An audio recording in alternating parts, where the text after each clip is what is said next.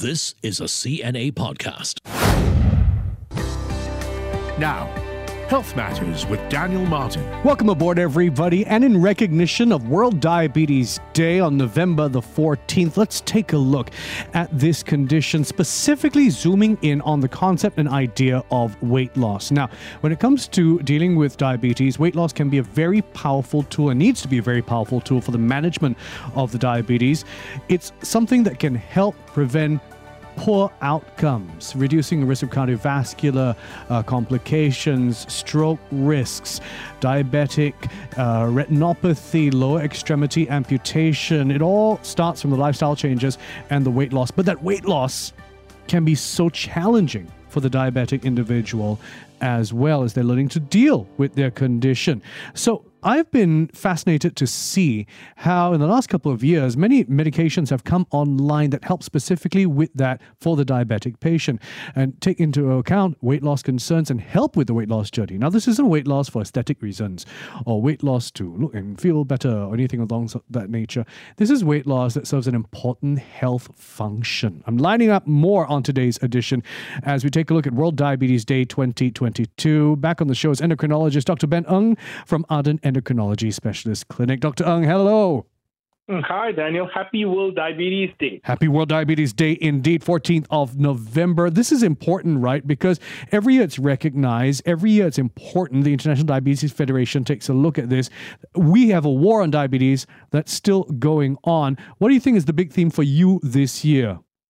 Well, the next for the next three years, Daniel, I think this is important, is that um, the IDF, the International Diabetes Federation, has chosen this theme, access to diabetes care. And I think that's very, very important because it really means so much to each and every community, isn't it? Even in Singapore, I think when we are actually quite lucky to have uh, a much better healthcare system than most, ultimately we have limited resources. We know that diabetes is such a complex disease, isn't it? And you mentioned obesity as one of the primary issues, and that's true. It's really how we connect the dots here. We have facilities, we have uh, uh, medical care, but how do we link the access? How do we get the right patient to see the right person, the right nurse, the right medical specialist, the right treatment? The connecting the dots is such a huge challenge that we have today. And moving on from that, I think many of us say, oh, you know, obesity, uh, let's eat less and exercise more. But I think from a medical perspective, and we've talked about this on uh, on your show before, obesity really is one we call a chronic disease. In other words, it's not very different now from asthma, where you know it's a condition where you always struggle with. Some many people who have asthma, you know, they eat X up, they need inhalers over a certain period of time. Obesity is also the same thing. And for many of us who try to lose weight, you'll understand what we mean. If you try to lose weight, you lose two kilograms, then it comes back on again. You know, we try to, uh, we go on diet, we lose a bit of weight, and it comes back again. And this is where obesity is a chronic disease, where we always struggle. We will always have to fight with that condition. And where do we connect the dots? How do we get the patient who is at risk of diabetes, the one whose weight is going higher and higher, and how do we get them the help that they need? And that's really the theme which I think we really need to focus on today. Absolutely. So let's start talking about that. So, diabetes as a continuum.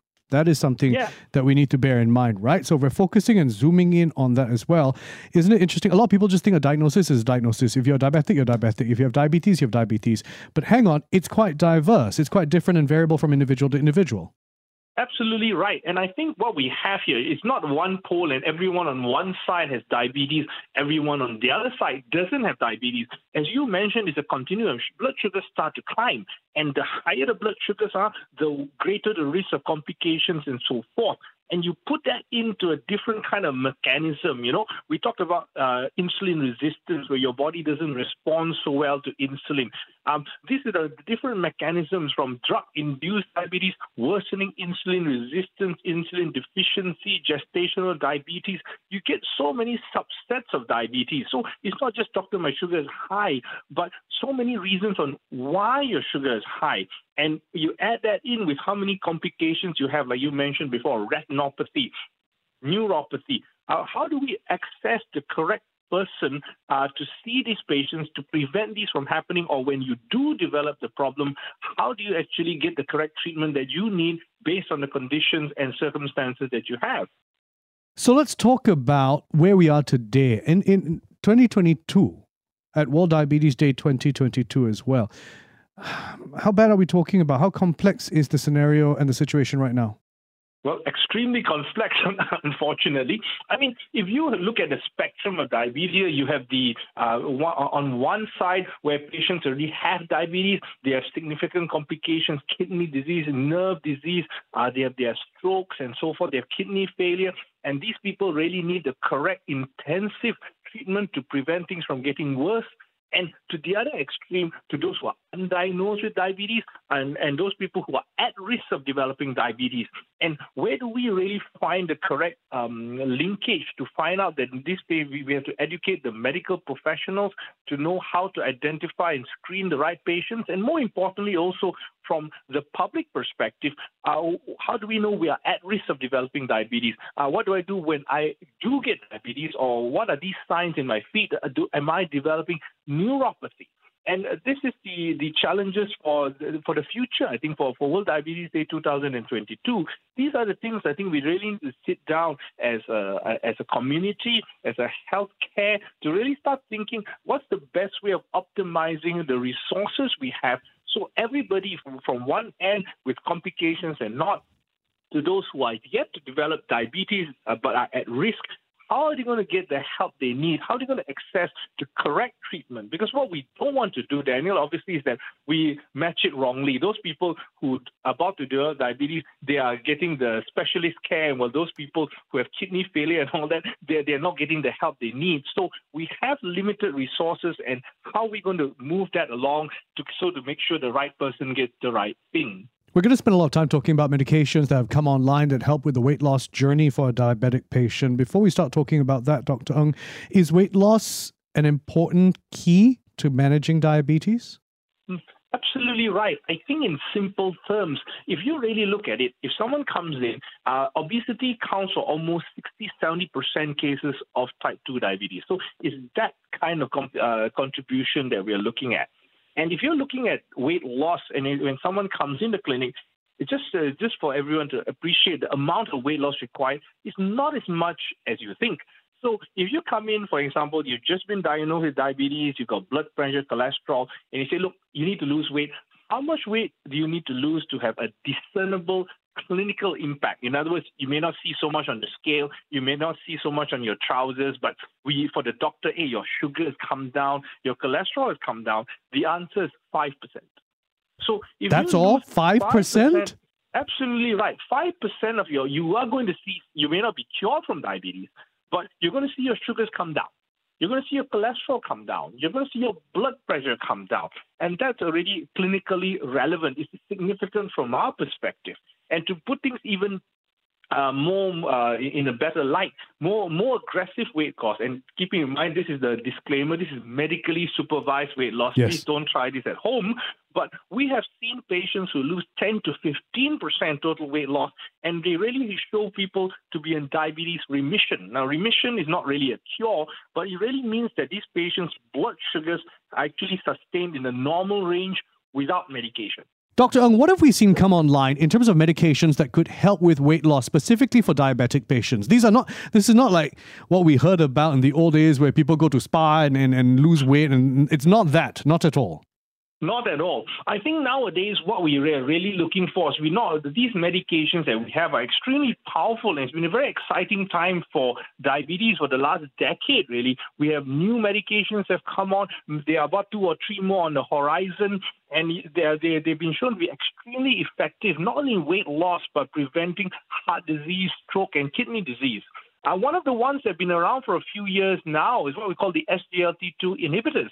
Now, um, this, this has been around since about 2015, so it's not all that new, but in medical terms, it's all right. It's quite interesting, actually. The active ingredient here is called tyrosine, or it comes from the root bark of the apple tree. So it's quite interesting. So what people scientists used to do last time was when they boiled the bark of the apple tree, they found that people's blood sugar started to go down. And how it works really is that it incre- increases sugar loss from the urine. So when you start to uh, literally pass sugar out from the urine, you have to appreciate that uh, sugar is calories. So when you start passing it out, uh, they show that this medication, you can pass about 70 grams of sugar or about 300 kilocalories a day with this medication. So you really don't think it's a lot, but 300 calories a day, that's about a can of Coca-Cola. So if you do and you on this medication, you're looking at quite a lot in a month and more collective in a year. So this medication is extremely effective in uh, weight reduction. You get about three, four kilogram weight loss, uh, along with uh, improvement in your heart disease risk, your kidney disease risk. Examples of this is what we call the active ingredient, dapagliflozin or Forxiga. Very useful medications. Hang on, you're peeing out calories? That's amazing. yes. That's the dream, that, that, isn't it? That's the dream. But I mean, how safe, how efficacious, how useful is it for long term usage here? Well, I mean, so far, uh, these drugs have been heralded as one of the new medications. In fact, there's a lot of data now, and I think they're trying to get licensing, or they just got licensing for patients who don't even have diabetes. So patients who don't even have diabetes, when you start using these SGLT2 inhibitors, such as dapagliflozin, what you start to notice is that the risk of developing kidney disease or progressive kidney disease, heart failure, and so forth improves significantly. So these patients, there, there's a group of have gone beyond diabetes care itself uh, and moving on to normal patients without diabetes, and it's even shown been shown to show benefit. All right, so that's the SGL2 inhibitor. Uh, what other forms of treatment are available that can help with this weight loss journey? Yeah, the other one's more interesting. Uh, they are called the GLP-1 analogs. Interestingly, the background of this is that they actually forgot this idea from the Gila monster. A bit of trivia for all our listeners: uh, the trivia, the Gila monster eats only about three, four times a year. The reason why it does that, it has this uh, GLP-1 analog which is uncleavable. So essentially, all humans have GLP-1 uh, in there. It is a hormone produced by the small intestine, and it really makes you feel full. So many of us have GLP-1s when we eat too much and so forth. The GLP-1 tells us, listen, you know, you you you be overindulged, uh, you better stop eating now, and it helps improve your metabolic rate. The Gila Monster just has an uncleavable one, so essentially it doesn't break down. Uh, it, it, stays for a very long time. The, in the human body, our normal GLP stays two, three minutes. It's much, much longer in the Gila monster. So the scientists who looked at it say, hang on a second, um, these, uh, this, this monster doesn't eat at all. So ultimately, what's the secret? And they try to synthesize the GLP-1, and this is where we, this is the basis of our therapy. Fantastic, and and so and it's something that we already have within the uh, bodies we, we have within the body, but the, the problem with ours is that it doesn't last a long time. And we find in people with diabetes, especially, that this the, the levels seem to be a, much, much lower. And we're not really sure why. Mm. So what we have now is this GLP-1 analog, and it comes in many, many different methods of administration. One is the injectable form. Uh, we, we can give it on a daily basis or a weekly basis. And the most recent in the last few months, it, it comes in an oral form, so you can take it in tablet form as well.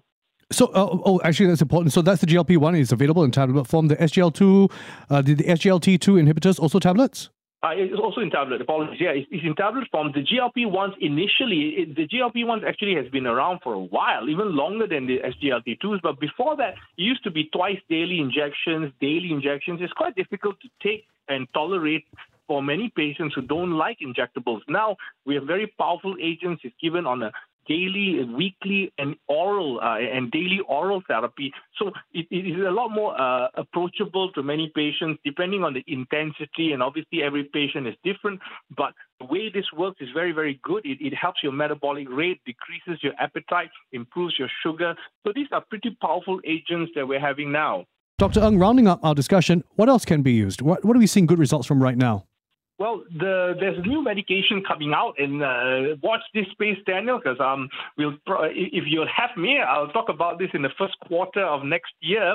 There's a very exciting new medication coming out. It's called the gastric inhibitory peptide, or GIP. And what we have shown is that with the GIPs, and we've added that with the previous medicine, GLP-1, we talked about that two seconds ago. And uh, this is also another intestinal peptide, uh, intestinal hormone. If you add these two together as a weekly injection, the current data is very encouraging. It shows that people can lose up to 15, 20% of their total body weight. Now, remember we spoke in the beginning where we talked about well, how much weight you need to lose to potentially put your diabetes into remission, and I said 10 to 15 percent. Mm. And some people of these drugs are losing body weight of 20 percent. It's absolutely incredible. So I think this is, is, is, early findings. I mean, the, in the preliminary uh, investigations uh, findings are very, very good, encouraging. But really, what I really want to see is how does that apply in our Singaporean population? But I'm pretty excited about what's going to happen in the realm of diabetes, certainly in the next few months and years. But here's the problem: these might work too good somebody might be losing the weight but not making the lifestyle changes and and doesn't that have that some long-term consequences there yeah, I mean, and that's the main problem when we when we come back to ourselves, our this initial discussion, Daniel, when it comes to access to treatment, isn't it? I mean, the problem with many of these medications is everybody's very good at starting it, but nobody really tells you how to stop it. In fact, I think the uh, pharmaceuticals will be very happy if you're on these medications for the rest of our lives. But I think as patients, as, pe- as doctors, as people in the community, I think you have to really take one step back and ask yourself, how are we going to improve our own health? How do you really uh, take control of the situation and use these medications maybe in a temporary fashion or try to lower the dosage if possible over time? Because what we don't want to do, hopefully, is to be completely reliant on these medications for the rest of our lives. Yeah. So that these could be the training wheels. Kickstart the weight loss journey, particularly when it's your hardest. If you're very obese, morbidly obese, this helps with that initial going from zero to one is always the hardest, isn't it? And then the idea is what potentially titrate it down over time? I mean, if possible. I mean, I think the, you have to be very clear. Some patients it's certainly impossible, especially if you've got end stage disease. But I think when, whenever any patient of mine comes up and asks me, what is the best treatment for weight loss? I'll tell him it is actually the guy who sees you and says, Hey, I haven't seen you for a long time. You lost weight and that is the best. Always, always. You know, that is your motivation to go on, and you don't want to stop. You don't want to gain that weight back. Uh, that's better than any tablet or injection I can give you. Final point: These um, medications that we just talked about today are they utilized here in Singapore? Can diabetic patients speak to their doctors and figure out whether they're a good candidate to start? Absolutely right. I think the SGLT2 inhibitors, the GLP1 analogs are all available uh, in Singapore. However, I think what we have to be very clear again is access to healthcare. What I don't want is uh, what I, I, I'm not trying to encourage is everyone to go out there now, speak to your GP specialist and doctor, say, listen, I want this medicine. This is for me. Uh, these these things are very specific. Uh, they are uh, they are for certain groups of patients who will benefit. Some patients will not benefit. So please talk to your doctor if you want to explore more. But remember, not everyone's going to benefit from this therapy. Dr. Ng, always a pleasure. Dr. Ben Ng's an endocrinologist from Arden Endocrinology Specialist Clinic, joining us on today's edition as we explored weight loss drugs being utilized for the treatment of um, for diabetic patients in their weight loss journey. Now, if you want to listen to more Health Matters podcasts, head on over to cna.asia slash listen right now.